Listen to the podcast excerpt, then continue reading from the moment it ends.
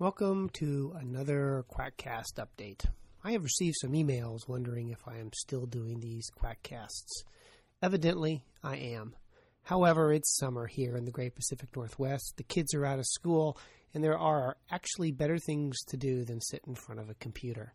Once the kids are back in school and the weather goes to the Pacific Northwest drizzle, my overall productivity will improve for the Quackcasts and other tasks in my life. Until such time, however, the golf course calls with my children, who, by the way, are club champions this year. I am nothing if not a braggart about my children, and with good reason. This is also the first time I will have recorded this using GarageBand 08, and we'll see if it works better or worser than the other versions of GarageBand. I had received a hunk of emails politely pointing to the Lancet Infectious Disease meta analysis that suggested the benefit of echinacea for cold. This perhaps would be a good time to evaluate not only this meta analysis, but meta analyses in general. And as back in the college days, compare and contrast a meta analysis with a structured review. The Lancet meta analysis, forever referred to in this podcast as the Lancet, suggested that echinacea had efficacy in clinical infectious disease structured review, which I will hereby refer to as CID, suggested that it did not.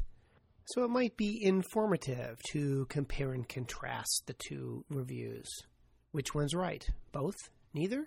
We shall see. Statistics are used like a drunk uses a light post for support rather than illumination. Mark Twain. So, what is a meta analysis? To paraphrase Will Rogers, I never meta analysis I really liked. Well, the problem with medical studies especially in treatments, is that initially there are small studies that are done, often with lots of methodological problems, such as a lack of blinding or poorly defined enrollment criteria. These small studies proliferate, and because of methodological problems, they often have contradictory results. Now, the gold standard for any treatment is the large, randomized, placebo controlled, double blind study. Double blind is not where Ray Charles and Stevie Wonder are doing the study. But in fact, neither the patient nor the doctor knows who is getting the drug and who is getting the placebo, which is not as easy as one might think, as patients are often very clever in their ways of determining whether or not they're getting placebo. And this can be problematic in things such as magnet therapy, which all you need is a piece of metal to see if you're on placebo or not. But the biggest problem with most studies is often the number of patients. You want large numbers of patients to make sure that the result is not due to some random clustering of data, but are in fact valid. The theory is that if you collect all the small clinical trials and try and control all the variables and include only the good studies and make them one large pseudo trial, then the results that will emerge will be meaningful. Now, as a practicing physician, I find the meta analysis helpful as a good overview of topics, and they often help point to fine points of studies that help guide therapy. In my own field of infectious diseases, the meta analysis of steroids in the treatment of sepsis and the best therapies for neurocysticercosis, which is a parasite of the brain, are two good examples of meta analyses that I found helpful to put large, complex fields into perspective. So I think they function better as a review to compare and contrast studies, and they may point the way to better define clinical trials. But I'll let you in on a little secret here. Promise me you won't tell anybody. But I've been a practicing physician now for about a quarter of a century, and I'll tell you, it's impossible. There is just too much information out there. In my own field of infectious diseases, there are 10,000, yes, 10,000 articles published each year. So when you see a patient with an unusual disease and you're trying to see if a diagnostic or therapeutic intervention applies to this patient who often doesn't fit the profile of the studies, meta analysis can give a hint because they help bring out some of the subtleties and fine points of disease. But the conclusions of meta analyses are no better than the sum of their parts garbage in, garbage out, fragua in, fragua out. And in the hierarchy of medical understanding, a good clinical trial in a top notch journal like the New England Journal of Medicine or the Annals of Internal Medicine always trumps any and every meta analysis, no matter how well done. And that is always. So, often the hope behind a meta analysis is if you can collect a series of piles of dog crap and you put it into one big pile of dog crap. This is a medical podcast, by the way, so crap here is a medical term you hope you get gold. Unfortunately, when you collect multiple small piles of dog crap, what you usually end up with is one big pile of dog crap. I can't look at the word analysis without seeing the first four letters of that particular word. But this is brought home by, you guessed it, a meta analysis of meta analyses. I do so love a good recursion. Now, in an issue of the 1997 New England Journal of Medicine, they looked at the results of meta analyses published in the Big Four. That's the New England Journal of Medicine, the Lancet, the Annals of Internal Medicine, and JAMA. And then they compared the results of the meta analysis to subsequent large randomized controlled trials, which are the best way, short of a psychic prediction, of knowing what a therapy will do. Guess what? Come on, guess. They don't do that well. The results of the meta analysis poorly predicted the results of good clinical trials. To use a dry academic quote, According to our analysis, if there had been no subsequent randomized controlled trial, the meta analysis would have led to adoption of an ineffective treatment in 32% of cases and a rejection of useful treatment in 33% of cases. Okay? So they don't work. They're not good at predicting reality. Also, 46% of the divergences in results resulted in a positive meta analysis followed by a negative randomized controlled trial. So, in other words, you have a positive meta, but when you did a real study, it didn't work. There are several reasons why a meta analysis might have a positive results that could not be confirmed by a subsequent trial. Publication bias refers to the tendency of investigators to preferentially submit studies with positive results for publication. This is key. Positive results get published. We'll talk more about that later. And the tendency of editors to accept them. People like published studies that show something you can do later. They like positive studies. A meta analysis that excluded unpublished studies or did not locate and include them would thus be more likely to have false positive results. I have to read this stuff for a living, so pity me. To continue, the remaining 54% of identified divergences involved a negative meta analysis followed by a positive randomized controlled trial. Our findings seem to indicate that summarizing all the information contained in a set of trials into a single odds ratio may greatly oversimplify an extremely complex issue. In other words, meta analyses can't be trusted. The popularity of meta analysis may at least partly come from the fact it makes life simpler for small minded doctors and easier for reviewers as well as readers. However, Oversimplification may lead to inappropriate conclusions. Wake up! Wake up! Damn you! Wake up! I'm only beginning. So the bottom line is that a meta-analysis do not reliably predict the answers that are best answered in clinical trials. But wait, there's more. So clinical meta-analyses don't give good results for predicting the results of real trials. Well, at least they do a good job on the meta analysis, right? Well, this is not the case, and it's very depressing when you start to peruse the literature on meta analyses in general. A recent article in the JAMA looked at meta analyses and repeated them to see if they were accurately done. They looked at a specific kind of meta analysis, one that uses a technique called standardized mean difference, which is a way of controlling for differences of scale in comparing data if one trial uses a 1 to 10 scale for, say, depression and another uses a 1 to 50 scale, how do you compare them? You do it by applying a standardized mean difference. Now, they found the problem in this JAMA review is that the statisticians are apparently unable to apply their statistics correctly, and they are unable to extract data from the original studies correctly to be used in their meta analysis. The authors, when repeating the analysis in the meta analysis, found errors that either reversed or negated the results of the original meta analysis. To quote again in a funny voice. Conclusions. The high proportion of meta analyses based on SMDs that show errors indicates that although the statistical process is ostensibly simple, data extraction is particularly liable to errors that can negate or even reverse the findings of the study. This has implications for researchers and implies that all readers, including journal reviewers and policymakers, should approach such meta analyses with caution. The take home message is that those who extract the data may not be doing a good job. And they point out the fact that there is no data to suggest that Three people, if asked to extract data, will do it the same way and come up with the same results. You think it'd be simple, but it often isn't. It's well known in medicine, for example, if you ask three radiologists to read an x ray, you will get three slightly different interpretations. The subjective nature of medicine ensures this will happen. The same issue evidently holds true for mathematicians looking at data. There is great operator variability, and knowing that puts the results of meta analyses in question. And finally, let's not forget bias. Money always talks. Always. The British Medical Journal compared meta analyses with the stated funding versus those with industry funding and those without explicitly stated funding sources, and found that when industry funded, the meta analyses were of poorer quality and, surprise, surprise, more likely to recommend a therapy.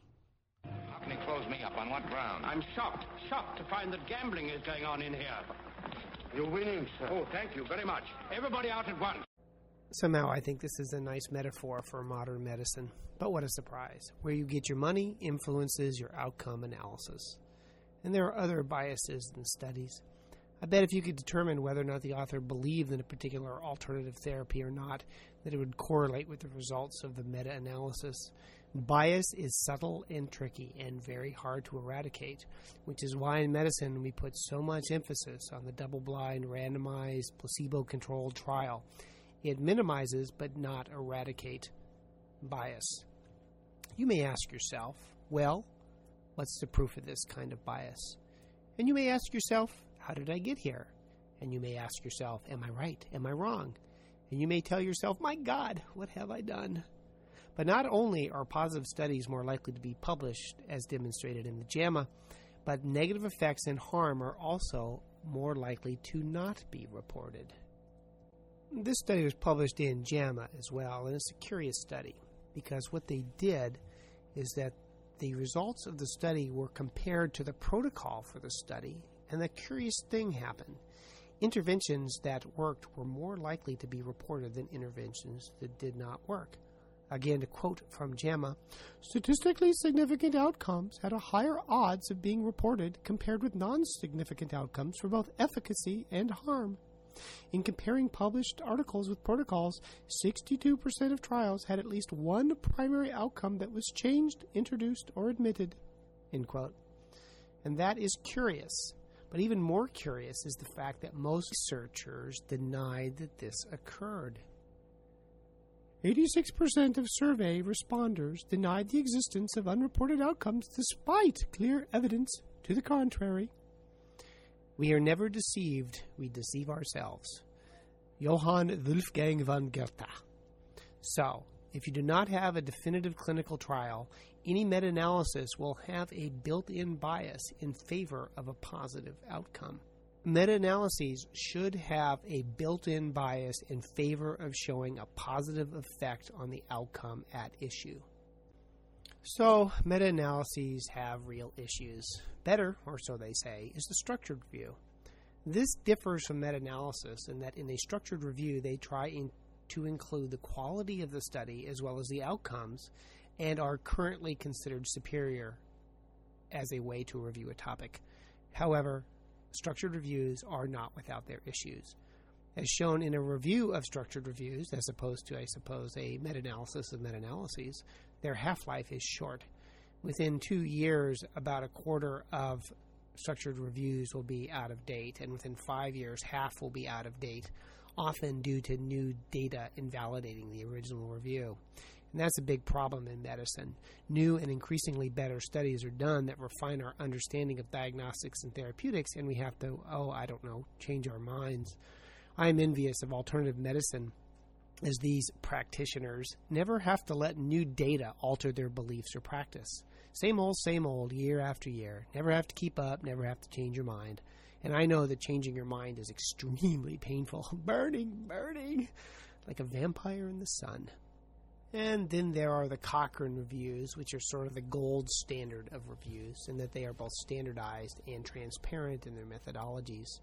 And it's interesting that a review of meta analyses and structured reviews found that Cochrane reviews were much less likely to support an intervention about 14% of the time versus non Cochrane reviews about 50% of the time. Bias, bias, bias. It's everywhere. So, what about the recent Lancet meta analysis? Let's go through it now with that in mind, shall we? And I'm going to compare the Lancet to the CID article, which have different results from their analysis of the data, and see if we can see why there's a difference. Now, the Lancet article included 14 trials that they thought were good based on the fact they were randomized and placebo controlled, and that, and here's the kicker, quote, adequately reported data on cold incidence and duration, end quote. This gets to the point that a meta analysis summarizing all the information contained in a set of trials into a single odds ratio may greatly oversimplify an extremely complex issues. They looked at how often people got a cold and how long it lasted. Interestingly, they did not include three placebo controlled trials that were in the CID review. 58 studies were not included that they found, as they had no visible endpoint. Fair enough. They were looking at prevention and duration of cold, and if the other 58 studies didn't have that data, there was no data to extract for their meta analysis, and they were rightly excluded. But you can see already some selection bias at work in the final result. They basically picked 14 of 72 placebo controlled trials to see what they show. Now, most of these studies were crap, I admit, and this is one of the biggest issues. Depending on which piles of crap you include, can influence the final result. Sigh. But it's already hard to get excited about the results, is it not? In contrast, the CID review is a structured analysis. They looked not at particular endpoints so much as the quality of the studies, a slightly different approach. In this study, they found 9 of 322 articles on duration of common cold, and they based them on quality. Three of the studies in the CID review were not in the Lancet meta analysis. Huh. Well, I guess they have different PubMed searches. But this again gets to the issue of GIGO garbage in, garbage out. So the Lancet looked at the prevention and length of symptoms, and the CID article focused on quality. The Lancet extracted their data and then used the DerSimonian and Laird random effects model on the data. And here, I'm afraid, is where I fail you. I have a lot of math in my background. My undergrad degree was in physics, and I took four years of math in college. I'm comfortable with math, but statistics make my head hurt. A lot. My head hurts. And this comes to another issue with meta analysis. Statistics in these sorts of studies are usually uninterpretable by anybody except for those who are immersed in statistics. Did they extract the data correctly? I don't know. Was the data correctly analyzed? Mm, I don't know. Is this the correct statistical analysis on the data? I don't know. If there is guilt by association, the odds are good that the answer to the above questions is no. But I can't tell you. Now, the DerSimonian and Laird method is a way of accounting explicitly for a cross study variation. However, again, to quote from one website, quote, more data are required for random effects models to achieve the same statistical power as fixed effects models, and there is no, quote, exact way, unquote, to handle studies with small numbers when assuming random effects. This should not be a problem with most meta analysis, however. Do not use random effect models for sparse data sets.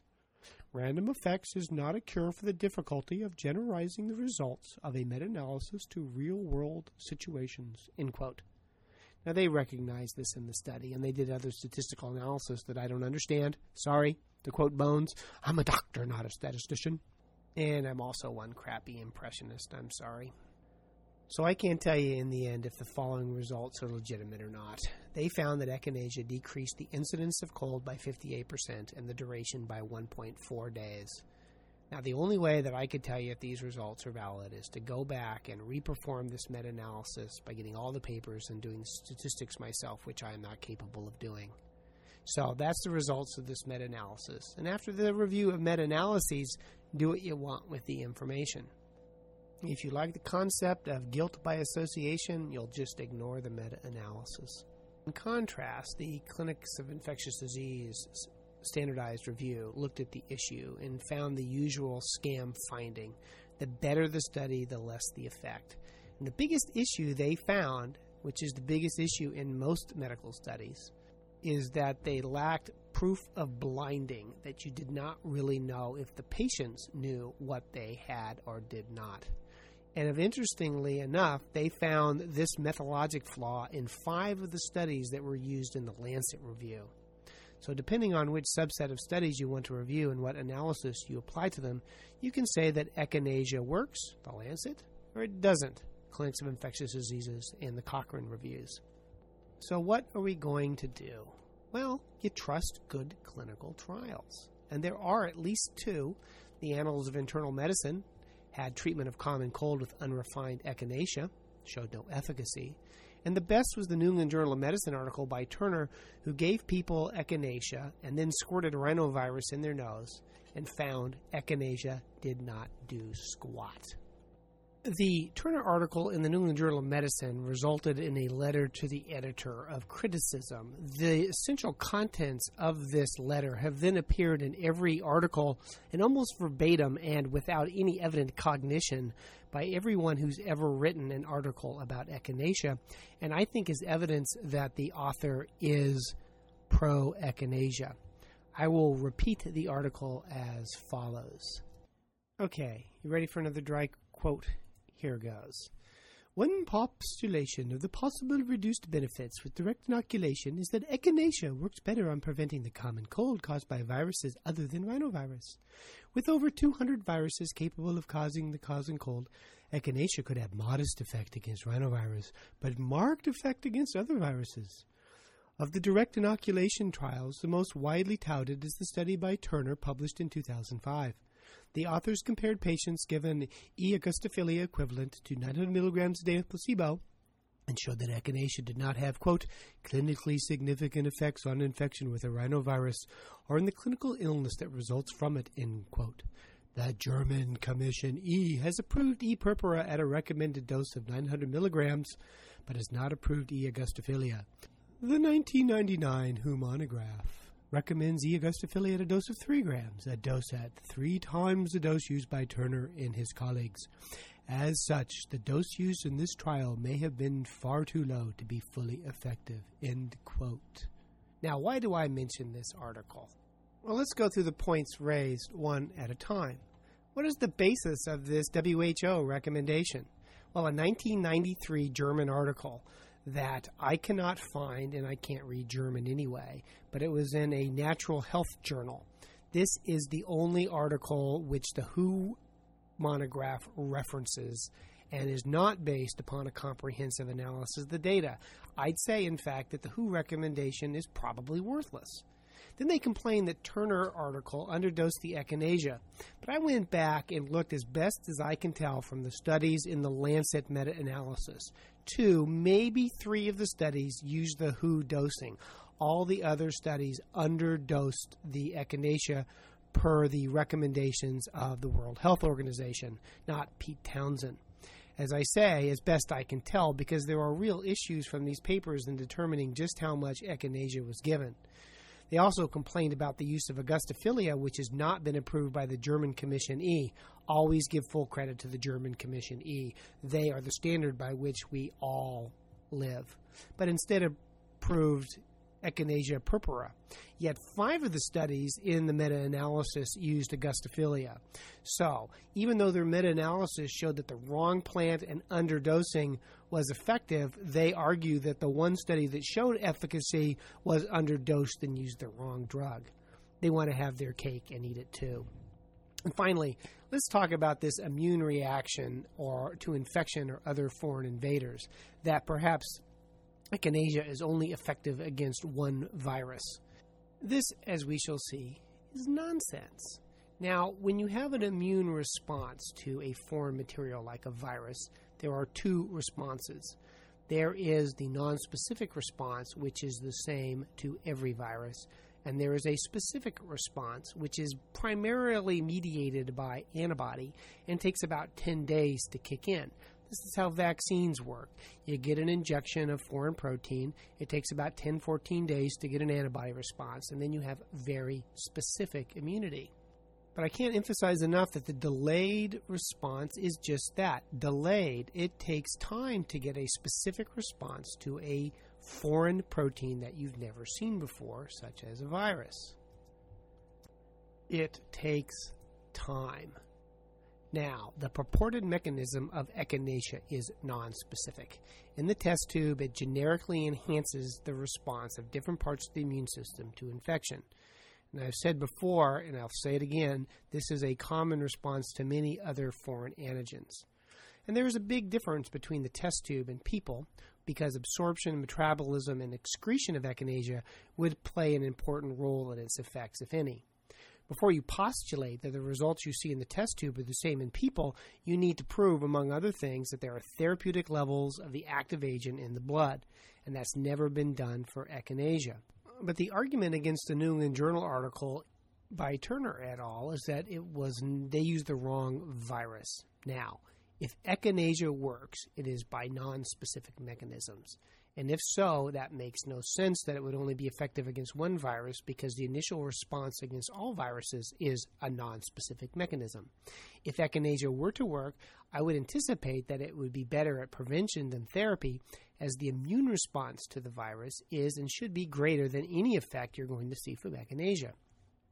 And if it turns out that echinacea is a potent immune enhancer, then I would also predict that the subsequent anti inflammatory response, which always occurs after inflammation, which is what quacks call boosting the immune system, should lead to a long term slight increase in infection rates.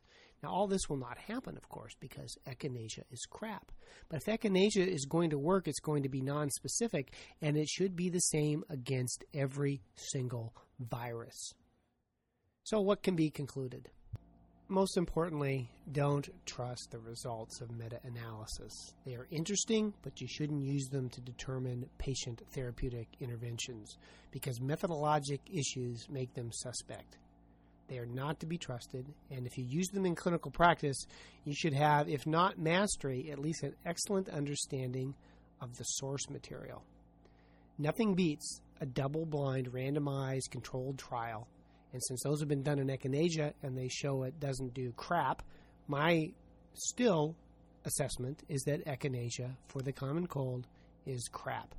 And finally, if you really want to understand what's going on in a complex therapeutic or diagnostic issue, you need to go back and read all the original articles in detail. So, that's it. As always, if you like this, write me a review on iTunes. If you want to support the podcast, there is now a PayPal button on the website. Bandwidth costs. But I know this is like NPR. People listen, but nobody donates. But thank you for listening. This is brought to you as a side project of Pusware.com, where you will also find the Persiflagers podcast, a bi weekly review of infectious diseases, which is available for Type 1 CME. This is copyright 2007 with the Creative Commons. References are on the show notes and can be linked from quackcast.com, where there are old podcasts as well. Send your hate mail and spam and perhaps even questions about quackery to know it all at quackcast.com. I will eventually answer all my email. It just takes time. And as always, thank you for listening. Goodbye.